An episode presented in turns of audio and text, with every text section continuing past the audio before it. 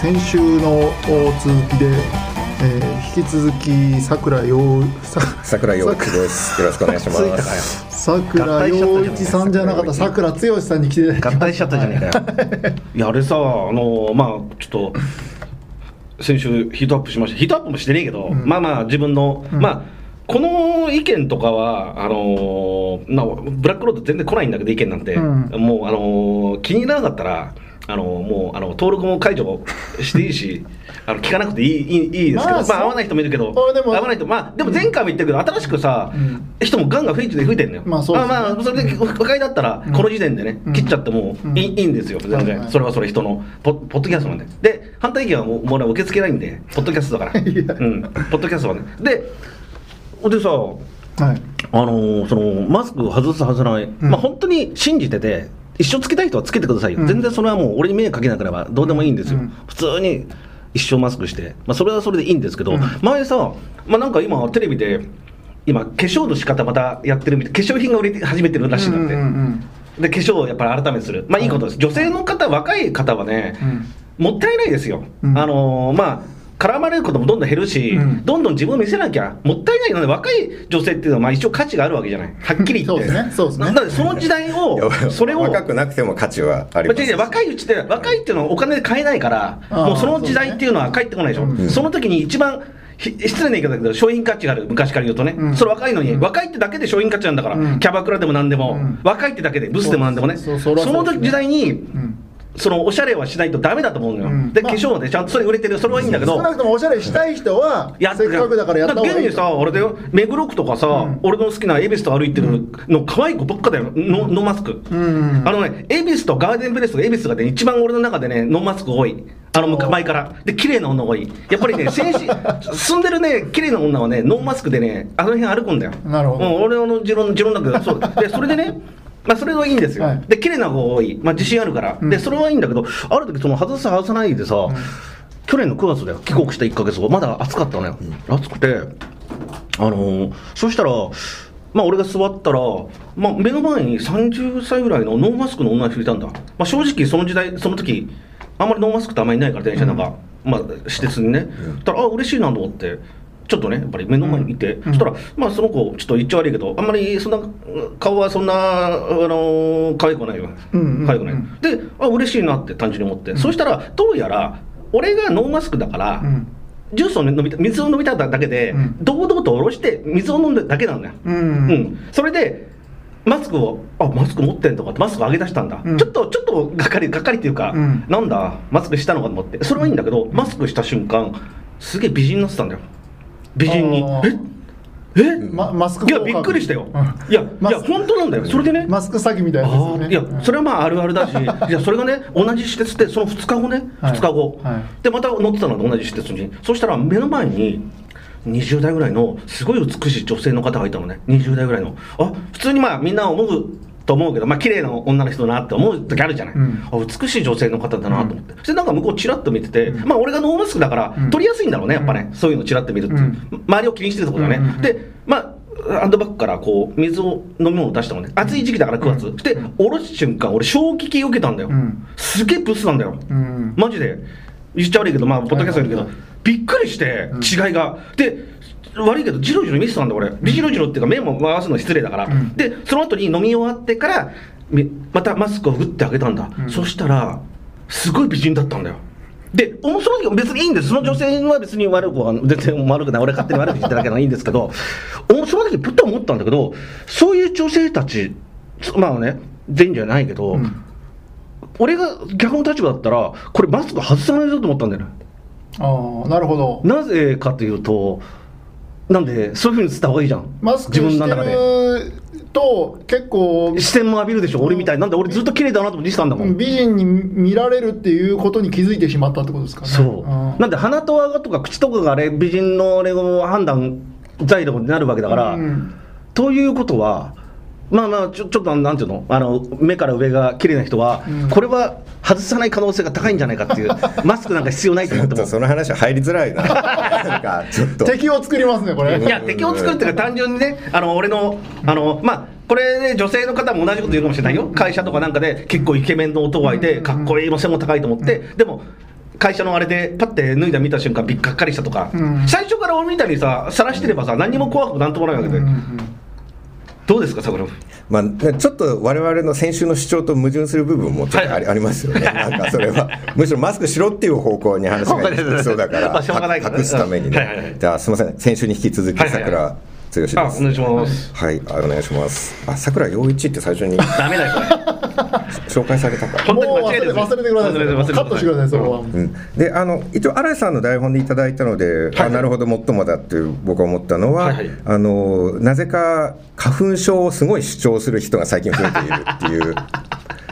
俺は花粉症だからマスク外せねえんだよってものすごくこう言い張ってる人が増えてません最近。すっげえ吹いてんだよ。でもあれ SN あれやっぱ知らねえよと思うようなこと急に増えましたよ花粉症を主張する人が。まあ別に あの取れとは言ってないんだから。そうそうなんですよ。そう。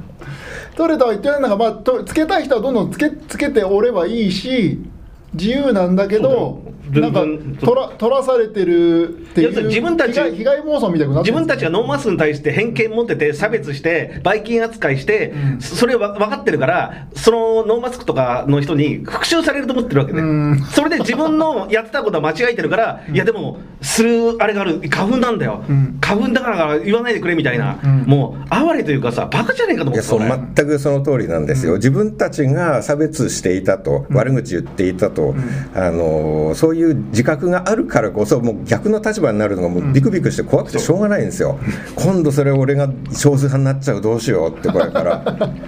逆に別にノーマスクを責めたりしてない人は、うん。花粉症でマスクする人、そんなビクビクしないと思うんですよ、花粉症だからしてるんだよっていうことは、別に主張しないと思うんですよ、もともと気にしてなかった人はね。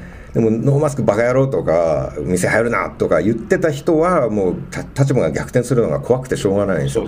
だからって自分が、そうやって責めてたからこそ、自分が取るわけにはいかないんですよ、彼らは。3月13日からいきなり取ったら、それはまたからかれるわけじゃないですか、お前あんなに言ってたのになんだって言って、で自分の言動に矛盾が出ちゃうから、自分は取れないけど、でも取れないかったら、またその今まで攻めてた相手から一斉に攻撃されるのがどうしよう怖いっていうことになってあ花粉症だからしてるってことにしとこうっていうそれを今から予防線を張ってるんですよ。13日。さっき俺が目がさ、しょぼしょぼ、今日しょぼしょぼするって言ったじゃない、ん。それでも言って言うんだよ、花粉症なんだよっつって、ん。本当は花粉症じゃないけど、目がしょぼしょぼしただけで花粉症って言い張ってつける、なるほど、うん。それで責められるのはこうかわせると思ってるんでしょうね。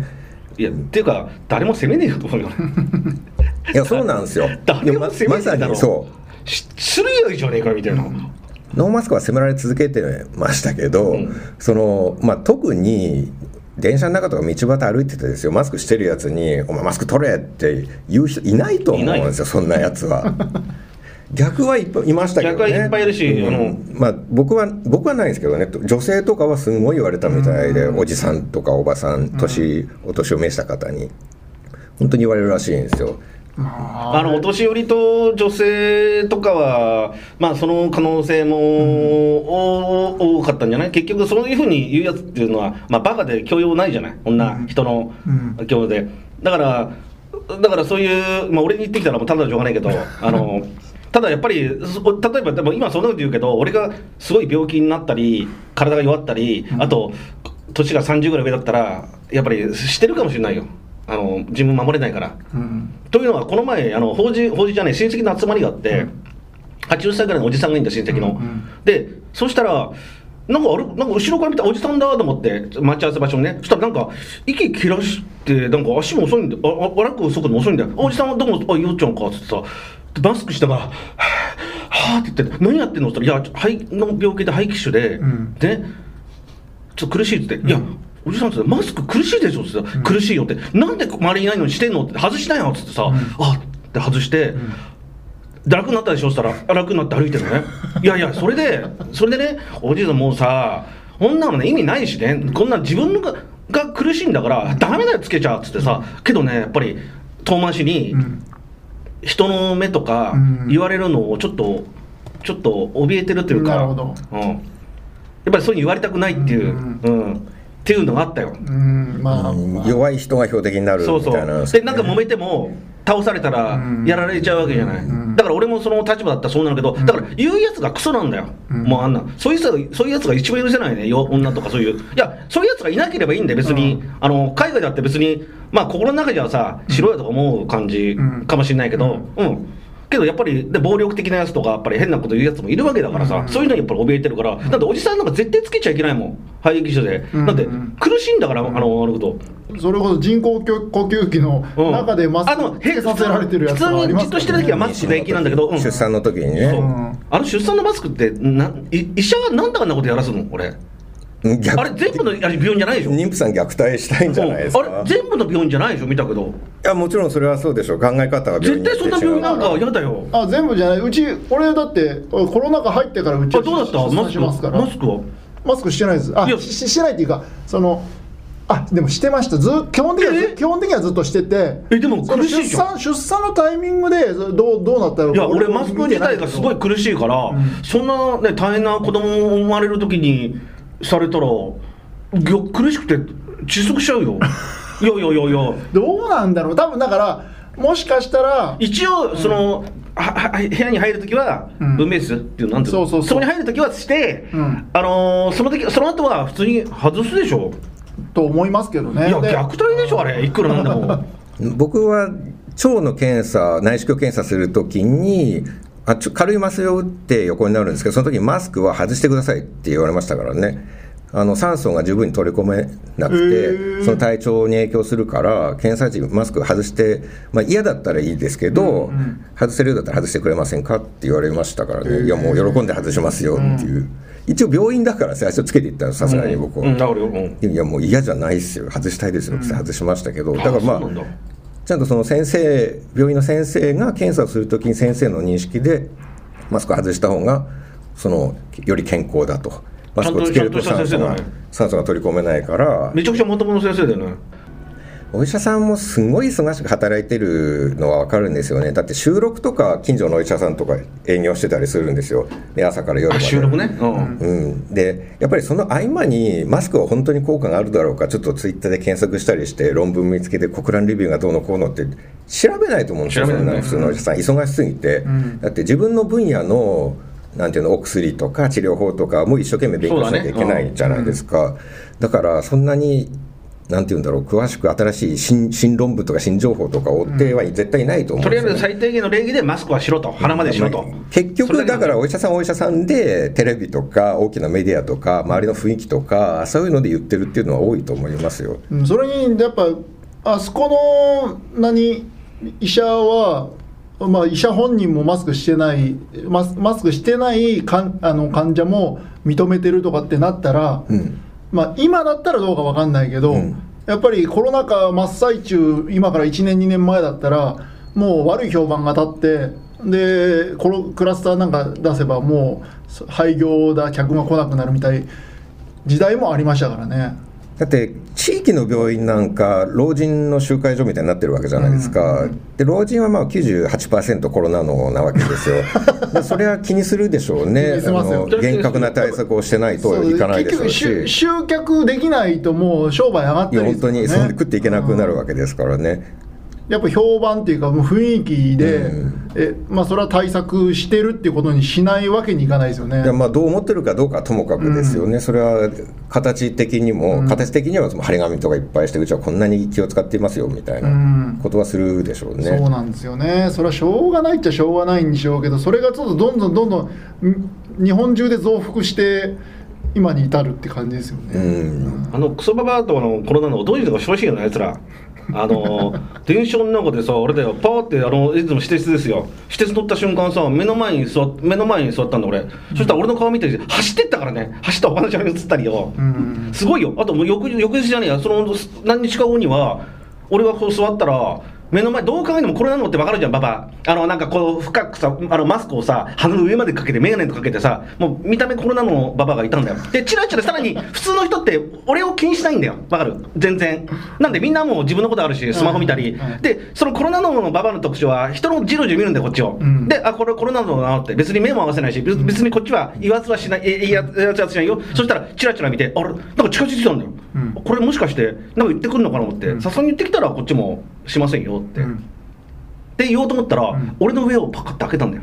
え？上を開けたの？上の、えー扉を。窓あまごめん窓を。プッて。あのーあまあ関係、まあ、ある程度してんじゃん今って、はいはいはい。まあ、たまたま上が開いてなかったんでね。それ上を開けたんだよ。要するにプレッシャーかけに来たってことですか？プレッシャーかけたんじゃないうんうんのほんで俺が別に平然としたら、ん。でも平然としたら、い次の駅で普通に降りたんだよ、うん。普通に降りて階段持ったから、うん。うん。一駅だけあのそうそうあれ開けたんで窓をまあだからそのけちょっとした間接的警告ですよ警告だけど知らんぷりしたよ、うんバカじゃないみたいな顔してるええまあ大変ですね。前なんかすごかったあのさあの田舎の方はさあれじゃないいコロナの多いじゃない、うん。で西武園西武園遊園地の方行く時なんかさ俺だよ柄だったんだよ。柄柄でさ、まあ40ぐらいのさあのワイドショーしか見てないようなさババアいるじゃん頭悪そうな。でいたんで前。マスクになんか二重にしてんだよ。でなんかジロジロ普通の人ってジロジロ見ないんだよ、うん。別にコロナのじゃない普通の人は、ん。でなんかジロジロ見てんだよ。あまたこれかなと思って。別に俺は別にな知らんアプリして、そしたらずーっと見てんだよ俺の方、うん。別に俺も知らんアプリして。そしたらなんかマスク一旦外して自分でわざわざ俺の前で二重にしてんだよ。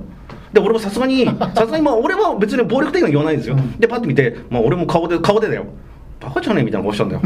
バカだから。そしたらさささささとか言って、あ違う車両に移ってったよ、いや多いんだよそういう大体ね。大体ね40からねあのそういうのババア。うんしょうがないよな気分悪い正義感がなんか狂わせてますねそうそうそう。人を。そこまでのなんか知らない人に対しての嫌がらせ的な行動って普通の感覚ではできないと思うんですよね。できないよ。日常の、今までの3年前までの感覚うん。でそんなことできないと思うんですけど、でも絶対的な正義で命を守るんだっていう、マスクが命を守るんだっていう信念があると、まあ、それも洗脳状態で過激な行動に取れるようになっちゃうんですよね。うんまあ宗教やってる人も洗脳されると過激な状況にあれだろうね、多分ね。あの変なあの体悪い系のおっさんとかなんか、やっぱりガンつけてくるやついたもん、最近はもう全然いないけど、あのあれもそうだよね、多分こんな俺が今度我慢してると、てめえみたいなノーマスクのやつがいて、こんなやろうみたいな感じで、で俺の方はもちろん相手にしないじゃない。うん。で今後ますますその多数派少数派入れ替わってくると思うんですよね、うん。まあそれが自然だよね、もう海外なんかもう、うん、もう。東南アジア除いて、地球レベルで見たら圧倒的に変わっているし、まあ、日本の中でも,、まあ、もう公式に個人の判断ですとか言うからだんだん入れ替わってくると思うんですけど、そうなってくるともともとマスク信仰してる人はすごい焦ってくると思うんですよね。まあ、ちょっと某宗教も末期にはもう変な薬品を撒いて人殺そうとしたりしだしたじゃないですか、で追い詰められた洗脳された宗教の人たちって過激になっていって、何やらかすか分からないっていう怖さがちょっとある気がする。で現にあのこう勢力はやっぱり数は変わってきてる気がするんですけど、まあ、僕の常にこう世間を見てるのはメインはツイッターなんですけど、うん。ツイッターでも、まあ、数は圧倒的に変わってきてるんですよ。ね。もうコロナの人は減ってきてるんですけど先鋭化がすごいと思うんですよ最近コロナの人が。言葉遣いとか荒れ方攻撃性とかがすごいんですよなんか。前より。数は減ってるけどその分質が向上してるっていうのが。それこそだから宗教が潰されるこう時期の行動みたいになってるのかな自分たちが信信じて、虐待して、バカにして、下げすんだ連中が正しかったのが分かって、しかもそいつらにこれから俺ら攻撃されるのかっていう焦りだよ。焦りすごいでしょうねまあ冷静に考えて考えると、別にはっきりしてコロナ禍が終わるのは、めちゃくちゃいいことだし、国民全体で終わらせなきゃいけないんだよ、うんうん。まともな国民なら1年前に終わってるんだよ、今の時期で。うんそうですね。で終わらせてない、でもやっぱり今、気づいてね、もう終わらせなきゃだめだっていう雰囲気になってるよ、周りの話、マスクはしてるけどね、うん。マスクは電車の中してるけども、みんなそういうようなあれで、やっぱりその中でその何パーセントか、そういうような、もうそれにだけ頼って生きてたやつがいるんだよ、あのささくら君の桜通信で3年前の、まあ、俺もその当初の時はちょっとコロナ怖かったのよ、最初の頃ね、うん。でワクチンも早く打ちたいなと、ううんち両親が年も取ってるし、うん。でワクチン早く打ちたい、まあ、そういうふうに思ってたけどマスマスマスクもちゃんとしたんだよ、うん。でさくら君が最初の方の桜通信で面白いこと言っててみんなみんな引っ込みになったじゃない、うん。もう俺だってもうみんなね、はい。ま店も閉まって。でさくら君面白いこと言ってたのはあの今までね引きこもりでね認められてなくて友達いなかった人がね、うん。大喜びしてる。うん。あの今なんかあのーそういう人たちがなんか悲しい姿。さ悲しい姿、前さなんか誰かもうなんかツイッター見たんだけど女性の先生が、うん。黙食？あごめんな黙食、うんく教室の中で食べちゃいあ話しちゃいけない。食べる時は話しちゃいけないみたいな感じで、うんそうしなさいって。なんかそういうのなんかもう全然もう理解できないんだけどそういうのを押してる先生とかママいて、うん。そしたらその女性の人がまあそのね私はねそそれより前にね10年間ずっと一人で壁に食ってた食ってたけどねとか言って、はいはいはいはい。で結局そういう友達もいない、なんでさ、中にはさ、居酒屋行ってね、巻き知らしたら気に入らない、あいつらテロリストとか言ってるやついるんだけど、普通にね、あの異性にも、だね、だあの異性にもね、あの同性にも、ね、モテたり、うん。あの友達がいる人、うん。会社終わって遊び行く人は、絶対、普通に居酒屋とか普通に遊びたいわけだよ。うん。でも今までコロナとか関係なく、友達のいる人は、うん。仕事とか終わっても、黙って家に帰るだけ、友達もいない、うん。毎日がほとんど引っ込めみたいな。うん。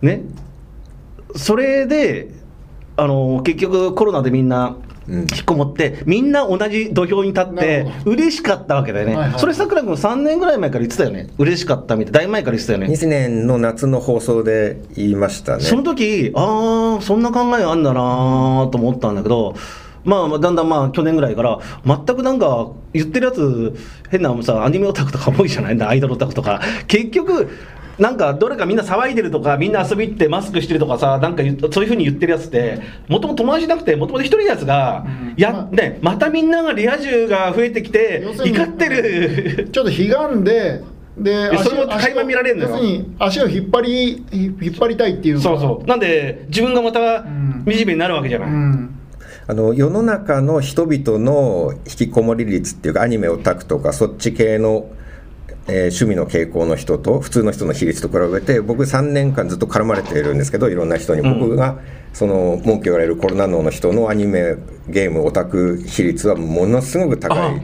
確かに変なやついるわ。もう絡まれてアカウント見るたびアニメね。コミケゲームあと PC とかガジェット好きっていう傾向の人だも彼らはマスクして、今の生活もずっと追悼してるわけでね。なんで、あのーどこもみんな遊び行かない、ん。なんつうの、みんなマスクして、顔も、うん。顔もなんでみんな同じなわけじゃない。彼ら顔をさらしたくないわけだから。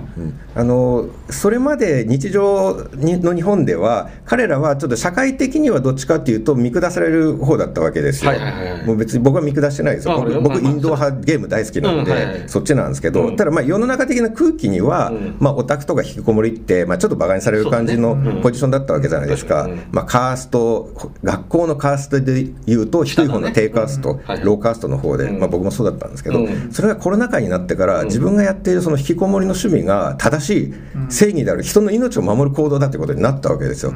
で大貧民でいうと同じカード4枚出して革命を起こしたようなものなんですよ。価値観が逆転したんですよ、今までの。カースト逆転で、そのローカーストの、まあ、僕のような引きこもりゲームオタみたいなアイドルオタみたいな人が人の命を守る正義のヒーローみたいになってきたんですよ。でそしたらもうそっち側になっちゃいますよね意見として、お前らも家にこもれって言って会食してる場合か人殺しって、何マスクしないで歩いてんだっつって。復讐なんですよ。今までこっちはそういう人たちにバカにされて、あのパーティーとかやってるリア充クソって思って見てたんですよ。それが今まで今までと逆転して今度こっちが攻められ攻めれるんですパーティーとかやってるやつを、お前人殺しだろう最初、水商売攻められてね、ホスト攻められて、夜の街ねあ標的あとになってまし奥野さんみたいな、ああいうああいう会場、ライブ会場会場とか、それはそうだよね、彼らからするそとう、その時期ってもう人生一度だけのチャンスなんですよね。今までこの世代の人しか味わっていない人生最大のチャンスが来てるわけですよ、自分がこう天下を取れる、でしかもそれを粘って日本は3年もやっちゃったから、もうその天下に慣れすぎてこの権力を絶対失いたくないって、だってこれがまた逆転したら昔のあの辛かった時代が それ戻したくないと。見下される時代に戻るんですよ。この差すごいでかいですよ。それはツイッターでなんか正常が求めてるやつ気に入らないうん、だよ引きずり下ろしていや俺たちの引きこもりこそが正しいんだっていう。まあそこまで直接言えないから、あのマスクは正しいとか。本音は言えないからねまコロナ禍が続いてくれれば引きこもりの天下だから。不健全ですね。いや不健全ですよ。なんで普通に健全な人間だったら別に正常に戻そうとなるもん、うん。誰だってそう思うよ。まあそうですね。でそこに最後にマスクという邪魔なものがあるから、うん。そこはちょっとおかしいんじゃないかと。うん。あの、まあ、ちょっとコロナの話でさっきが画像でサンプルツイートをお二人に送ったんですけど、はい。ちょっと面白いやつ。例えば最後から2番目のやつとか最後の2番目ですね。はい、ちょっと読むと「電車に乗るとマスクしているのはバカ」と言わんばかりの態度の人を見かけるようになったと。まあ自分は基礎疾患があるから、もう黙って逃げるしかないっていう、うん。もうなんか脱マスクとうん。か政府が優勢で、の基礎疾患がある人間とか家族が不愉快な目に遭うっていう文句を言ってる人、これも被害妄想がすごいなと思って、電車に乗るとマスクしているのはバカと言わんばかりの態度の人を見かけるようになったって、もうひ妄想でしかないと思う。そんなやついないと思う。んですよだって100対1でマスクしてるんだから。思言わない。ってることがおかしいよね。僕マスクしてないけど自分以外の100人の人に別になんか気持ちを持って見ないですよ別に、なんでなんでマスクしてるのが圧倒的に多いんだから見ようがないもんね、うん、あみんなマスクまだまだしてるとは思うけど誰か一人を見てあバカっていう。ねどうでもいいよ女は、うん、いちいちそんな言わんばかりの態度は少なくともしないですよ。こ れ俺だね。頭で思っても、マスクしてるのはバカと言わんばかりの態度を僕取ったことないし態度取る人いないと思うんですよね、すごい被害妄想だね。うん、妄想すぎると思うんですよ。あまりにも。多分、まあ、これも逆の考えで自分でずっと来たから、なんかビクビクして見えないものが見えちゃってるんだなって思うんですよね。そうだよな。なんかウイルスなんか見えてないのになんかウイルス巻き散らしたとか勝手に言うし、なんかウイルスこいつ見えてんのかみたいな。逆にウイルスもし見見えたらすごいことだよ、うん、でも見える感じになってると思うんですね。もうだからだから幽霊幽霊とかも同じじゃない、幽霊とか。本当に本当に同じですね。うん。いないものを自分の頭の中で作り怖いものを作り出して。あと最近亡くなった宗教家の人もね好きな人おろ、ね、お自分におおろせるからね、はいはい。うん、あれもね。そうですね。あれと同じだよね、信じる人からしたらそれがかなり現実にうん本当にいるお金も集まるんだもんあれでですよね。あともう一個最後のやつも面白いんですけど。二度とセブンイレブンは利用しません。あ、これあのニュースで3月13日から、うん。まあセブンイレブンも、うん。マスク着用はお客さんが判断していいですよ。前からじゃねえかそれ。そのルールに対してのつぶやきが二度とセブンイレブンは利用しません。悲しくて涙が止まらない。いやバカじゃないの。俺コンビニとかで注意されたことないよ一回も僕もないですよ。3年間ずっとまだ多分あの店頭に、えーマスクつけてくれっていう張り紙を外すっていう方法なんでしょうねおそらく、うん今まではつけてても外すっていう、うん。でまあ、続きを読むとあの、まあ、悲しくて涙が止まらない二度とセブンイレブンは利用しないと、なぜ普通の客を手放す決断をするのか。ノーマスクの人間を許容するっていうことはつまりセブンイレブンに行くとコロナになるかもしれないっていうことに、うん。そういう理論が成り立つとだから私は絶対に罹患したくないので行かないって言ってるんですよね。これもなんか見えないものが見えているなっていう感じが。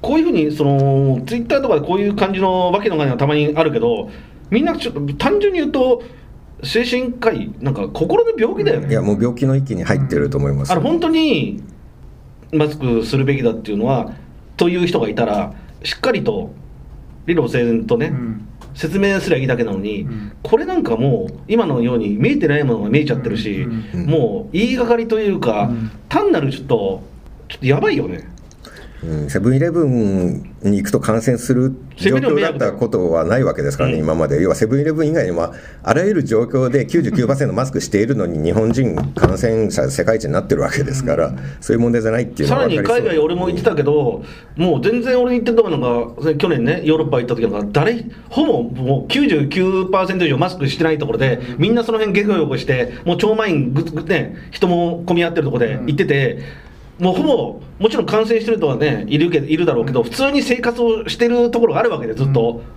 そうですね。もうそっちの世界の方が多いわけだよね、うん。それなのにそういうことも頭になく、ん。ななんて言うんだろうな。よくこんなことだからここの病気なんだろうね、うん。かわいそうだよね。いや本当に治療かわいそうって感が、じだね。治療が必要だと思います、あのまあ、何かしらの恐怖症っていうことになってるんなんですよね。かこうなるとかかわいそうだね、うん。あの病気で手を何十分も洗わないと気が済まないでそうなった人いた。いますよね。あとこういうね飲み物あるじゃない、ん。なんか突然これを洗い始めるの水道であれなんて病気なの？で急に。その手はずっとバカみたいに洗ってから次はねコンビニとかで自分で買った袋出して、まあまあいちいち洗ってんの？全部だからさすがに何やってんのか言えないなんんででしょうね、なんか、なんか雑菌恐怖症とか、なんか多分そうね。分そういう、まあこればっか突っ込めなくてね、うん、そういう感じになっちゃったのかな、うん。だって、マスク着用、個人の判断になっただけでセブンイレブンに入れない、二度と行きませんっていうレベルの人は、本当にその手を洗う病気の人と変わらないと思う、すごい妄想に取り憑かれているし、それは簡単に治せないと思うんですよね、ほっとけば治るものでもない気がするんですよ、驚くのは今みたいな会話はしててまあそうなんだけどその本体のあれに「いいね」とか賛同がつくのがの多さが未だにね未だにいや賛同する人もいますね。少しならわかるよ。少なら少しの賛同とかね、はなんかわかるけど多いのをつくとあぜんこくよね。うもんまあやっぱ一定一定数。うがいるんだろういるんだろうねそういう感じのね賛同する。その人だけだったらいいんですけどね、まあ、今まではその結局そうやって怖がってマスクする人がマスク社会を生んだから、その子供がもう子供まで巻き込まれて洗脳状態になってるから、それがねだからこれから大人は減ってくるかもしれないですけど一体どうやってこの子供を治すんだろうかっていう、あの5歳の娘がマスクを外さないっていう新聞の投稿があるんですけどね、2歳からコロナ禍が始まったんです外せないでしょ、うん。ね。であのマスクを最初はつけてもつけても取っちゃうから娘さんが、病気が流行ってるからねって言ってつけ直してきたと、うん。でそしたら娘が、まあ、3年経った今ではそうもう外さないと。あの逆に怖いんじゃない？まそう最近ママがあもう取ってもいいんだよって言うんだけどえ病気になったら嫌だからママたちに移しちゃうからって言ってかくなに外さないと、でママは、まあ、それを嘆いていてあの、まあ、もっと思いっきり口を開けて笑ってほしいなとか自然の匂いを感じてほしいな、ええ必死でマスクをつけさせた3年を経てこんな取るのに苦労するとは思わなかったって言ってるんですけど自分に帰ってきてね。そう必死でマスクをつけさせた3年を経てってその3年があったらもう自分の子供はもうそういうもんだと。三つ子の魂100までなんで2歳から5歳まで一番信頼できるママに病気が流行ってるからねって言って。これはおそらく政治になってもするんじゃないの？そのパターンは、怖い。あでもでもやっぱ、うん、ちょっと長飲み会とかで外すけど外歩く時には普通にするようになるんじゃない？いや怖くて、うんまあこれから次第でしょうけどこじらせたら飲み会にもう飲み飲み会はマスクを外すから行かないとかなる可能性もあると思いますよ、うんそれはちょっと。病気になったら。うちの子供もやっぱりそのしてねえじゃんお前の子供なんか。いやしていや俺と会う時。でだ家だったら外させる外させるけどえ長男はしてなかったよ外で。それはた俺多分へあれでしょ？いいか多分休みの日だしょ？あ休みの日だから。でしょうけどあのー基本的には小学校もずっとつけさせてるから。学校の方でうるさいわね、だからで登下校も全部してるから。ししなさいって言われてるの学校うから、んうん。だからやっぱりずっとしてますよね。でなかなかうん休みの日とかでも外さないですよね。あ外外さないっていうか外出るときは必ずしようとしますね。あ本当？あもうそういう習慣になってるから、うん。今何年生ぐらい？今2年上の子は2年生ですね。小学校。小学校2年生。ただお前の子供たちがマスクしてる姿俺は見たことない？よそれたまたまかもしれないけど学校行く時は必ずしてますよ。なんか今後の通達とかは何かあったんですか？お知らせどうなるとか。っていうえっ、と、えー最新情報では、えー学童っていうのでは外していあ判断判個人の判断になりました、だから多分学校もまだ来てないけど連絡が。多分学校も個人の判断になるんだと思いますけどね。まあ多分、うんそそこ以降あ 4, 4月からかな。まあいずれにしても、うんこの3月4月で切り替わるんだと思いますよ。だから果たして自由になったっていう時に、まあ、それこそ2歳でコロナ禍が始まって、うん。つけ直しててもう今ではマスクを絶対取れなくなった子供が自由ですよって言われて外せるのかどうかそうなんですよね。これはきついね黙食とかももうアホらしいじゃないですか。いや今やってんの？いや今今のやってる間今今の今はやってると思いますよ。頭おかしいんじゃないの？いやいややってるだかそれはでも結局そのいやらないとコロナのお母さんも言えばだからも文科省とかの方針とかである程度まあもしくは県の方針とかである程度決まるんじゃないですか？教育委員会とか。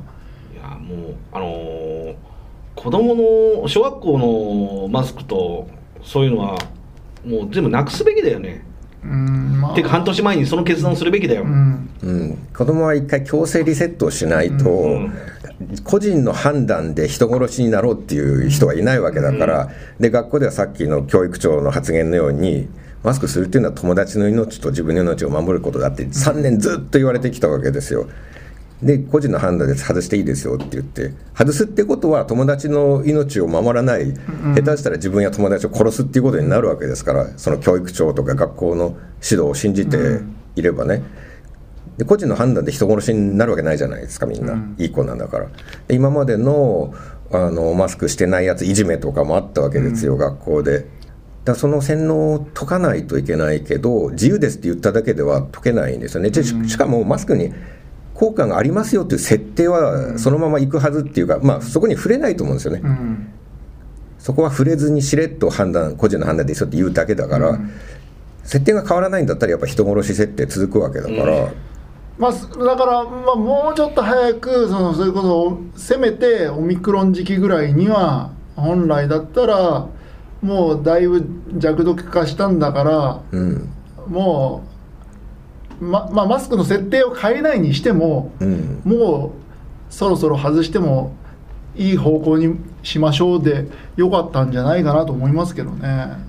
まあ、まあちょうどヨーロッパが芋づる式に解除してた時があって、まあ、去年の夏なんですけどね、うんうん。いや解除したの俺が6月から行ってんでもう4月ぐらいだよね、うん。本当にもうガーってだから俺が喜んだじゃない。どこでも行けるどこでも行けるっていうので、あのあれが境目だったみたいあな4月ぐらい。の流れにあの流れに乗るべきでしたね、ん。日本も。そうなんだよ。でそれでヨーロッパがそういう時に日本はまだあのわけのわかんないもうマイ SOS とかあの帰国前 PC なんとか、うん。PCR とか、まず遅れすぎ。もうその時でもう俺もめちゃくちゃ文句言ってたけど、もう時代遅れなことやっててもう全てが遅れてるよね。対策に関してはもう海外を徹底的に見習ってって言ってスタートしたわけじゃないですか 日本は。ヨーロッパはすごい参考にしてたでしょ？そうだよね最初もはう2週間後だって言ってたじゃないですか、なんだ東京は、ニューヨークになるみたいな。うん、話その2週間後にニューヨークになるとかロンドンになるって言ってたそれで海外を見習って対策を始めたのにこの続きは1週間後また聞けます。